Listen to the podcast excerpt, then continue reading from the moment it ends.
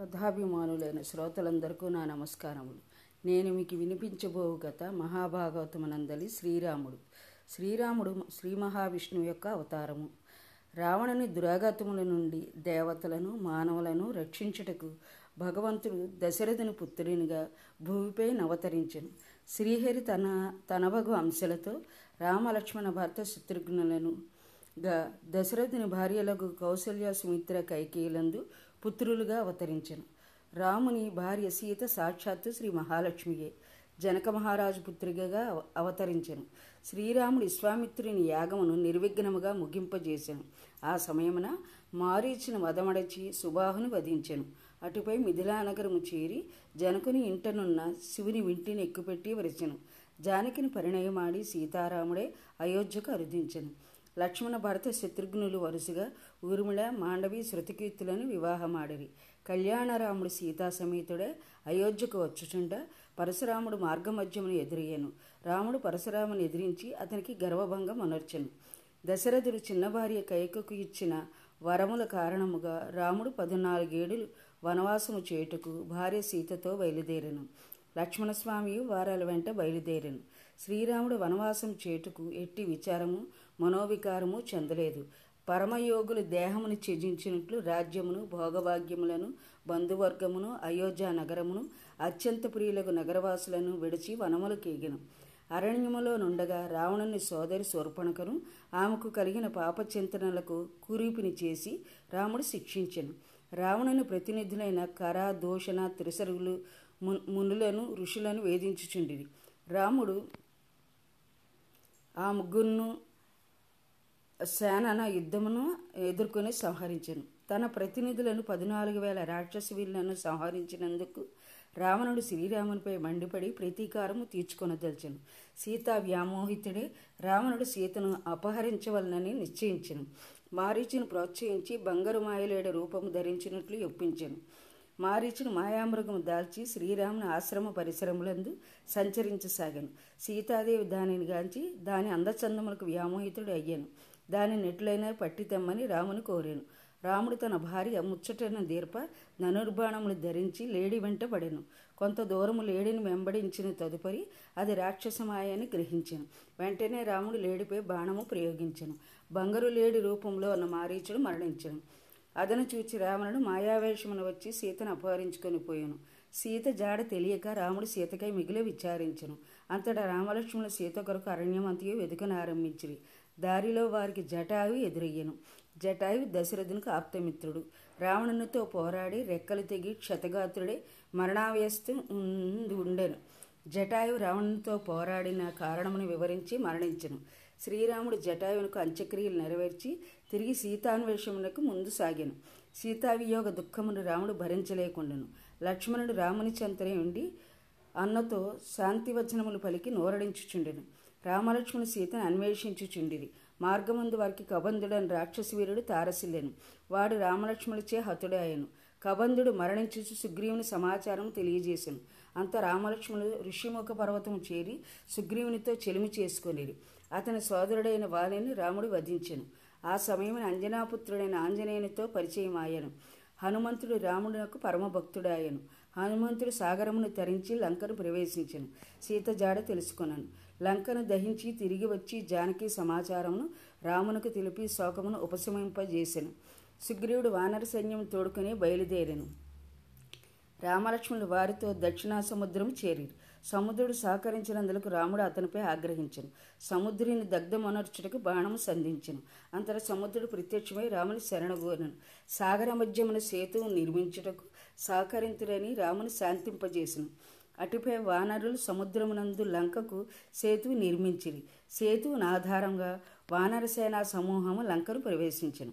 అంతకు ముందుగానే రావణునిచే పరాభవింపబడిన విభీషణుడు రాముని శరణుజొచ్చి సుగ్రీవాదులతో కలిసి ఉండెను నగరంలో వానర సైన్యము బీభత్సం సృష్టించివి దానితో రావణుడు మండిపడెను. శత్రు సైన్యమును నిర్మింప కుంభ నికుంభ దోమరాక్ష దుర్ముఖ సురాంతక నరాంతకులను పంపెను. వారి యుద్ధమున మరణించిరి. తరువాత తన కుమార్తెలైన ఇంద్రచిత్తాదులు సోదరుడు కుంభకర్ణుడు రామలక్ష్మణులతో పోరి మరణించిరి. సుగ్రీవుడు హనుమంతుడు నీలుడు అంగదుడు జాంబవంతుడు మున్నగు వానరవీరులు రామలక్ష్మణులకు అండగా నిలిచి సహకరించుచుండి చివరకు రావణుడు రథారూఢుడై రణరంగమును ప్రవేశించెను. రామునకు స్వర్గాధిపతి అయిన ఇంద్రుడు మాతలినిచ్చి తన రథమును పంపెను. రామరావణ యుద్ధం అతి ఘోరముగా జరుగుచుండెను. దానిని పరీక్షించడానికి స్వర్గవాసులు గగనమును బారులు తీరి నిలిచిరి.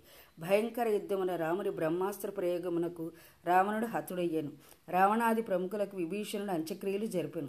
సీత రామాజ్ఞ మేరకు అగ్నిజొచ్చి పునీతి అయి భర్తను సంతసింపజేశాను శ్రీరాముడు విభీషణ్ లంకారాజ్యమునకు పట్టాభిషిక్తుని చేశాను రాముడు సీతను గైకొని లక్ష్మణ సహితుడు అయోధ్యానగరం చేరాను. సుగ్రీవుడు హనుమంతుడు విభీషణుడు మున్నగవారు శ్రీరాముని అనుసరించిరి. అన్నరాకకి మునివేషధారి అయిన భరతుడు వేచి ఉండెను. శ్రీరామునికి ప్రతినిధిగా భరతుడు అయోధ్యానగరమును పాలించుచు నంది గ్రామములో నుండెను.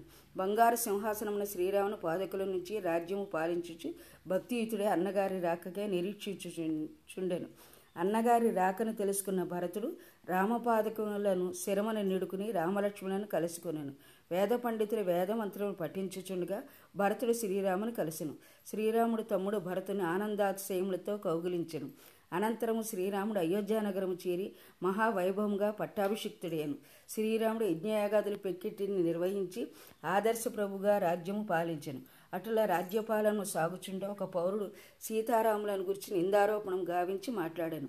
అది వినిన శ్రీరాముడు సీతను పరిచయించడానికి నిర్ణయించాను. పౌరులు తృప్తి కలిగించడే ప్రధాన లక్ష్యంగా రాముడు భావించను. సీతను సౌమిత్రిచే విడువ పంపాను. కారడుల దిగవిడిచిన దిగవిడిచినప్పుడు ఆ సాధ్వి గర్భవతి. అడవులందు దుఃఖితి అయిన సీతామాతను వాల్మీకి మహర్షి తన ఆశ్రమమునకు గునివచ్చెను. జగన్మాతను కన్నబిడ్డ వలె పోషించి రక్షించాను.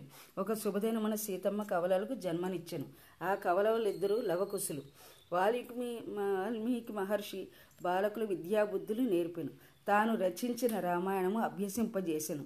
లవకుశులు రామాయణ గానము చేర్చి అయోధ్యానగరం చేరిరి. శ్రీరాముడు వారి గానము విని ముగ్ధుడు ఆయను బాలకులు తన పుత్రులను గ్రహించను.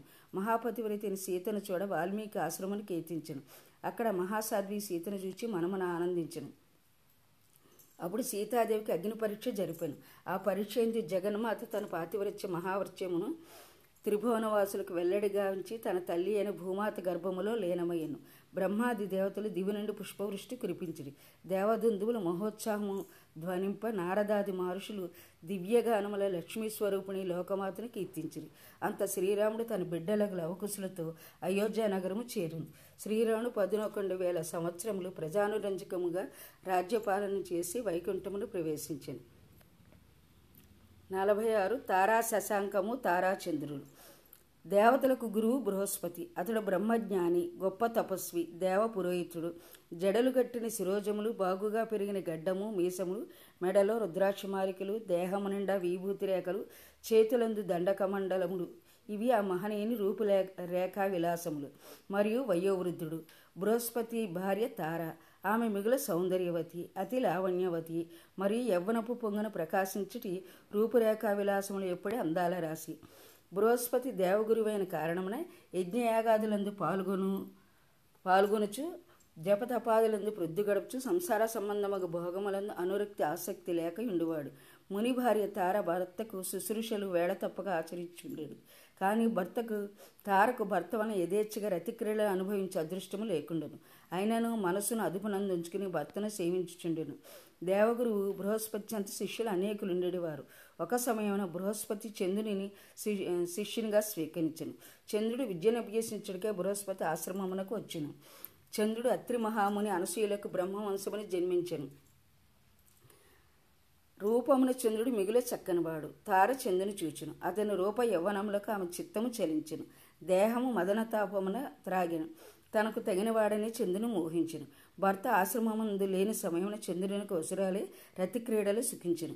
ఫలితంగా తార గర్భవతి అయ్యను. గర్భవతి అయిన తారను చంద్రుడు తనతో గనిపోయాను. అనంతరము విషయము తెలిసిన బృహస్పతి చంద్రునితో స్పర్ధపోయి పూర్వనికి సిద్ధమైన ఇరువురికును గొప్ప సంగ్రామం అయ్యను అది పెరిగి పెరిగి దేవదానవ రణముగా పరిణమించాను. దానవుల గురువైన శుక్రాచార్యుడు చంద్రుడు చేసిన పనిని సమర్థించగా దానవులందరూ చంద్రుని పక్షమును చేరింది అంత బ్రహ్మ కల్పించుకుని చంద్రుని మందలించి తాను బృహస్పతికి అప్పగించను. కొంతకాలమునకు తార చక్కని పిల్ల పిల్లవాణిని గనెను. మరల పిల్లవాణి కొరకు చంద్ర బృహస్పతులు పూర్ణకు దిగిరి.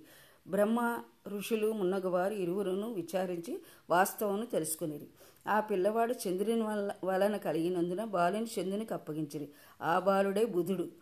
బుధుడు సౌందర్యాది లక్షణములందు చంద్రునికి సాటి అయినవాడు. చంద్రుడు నవగ్రహములలోకెల్లా ఒకడే ప్రకాశించుచుండెను. నా కథ శాంతి విన్నందుకు మీకు నా ధన్యవాదములు.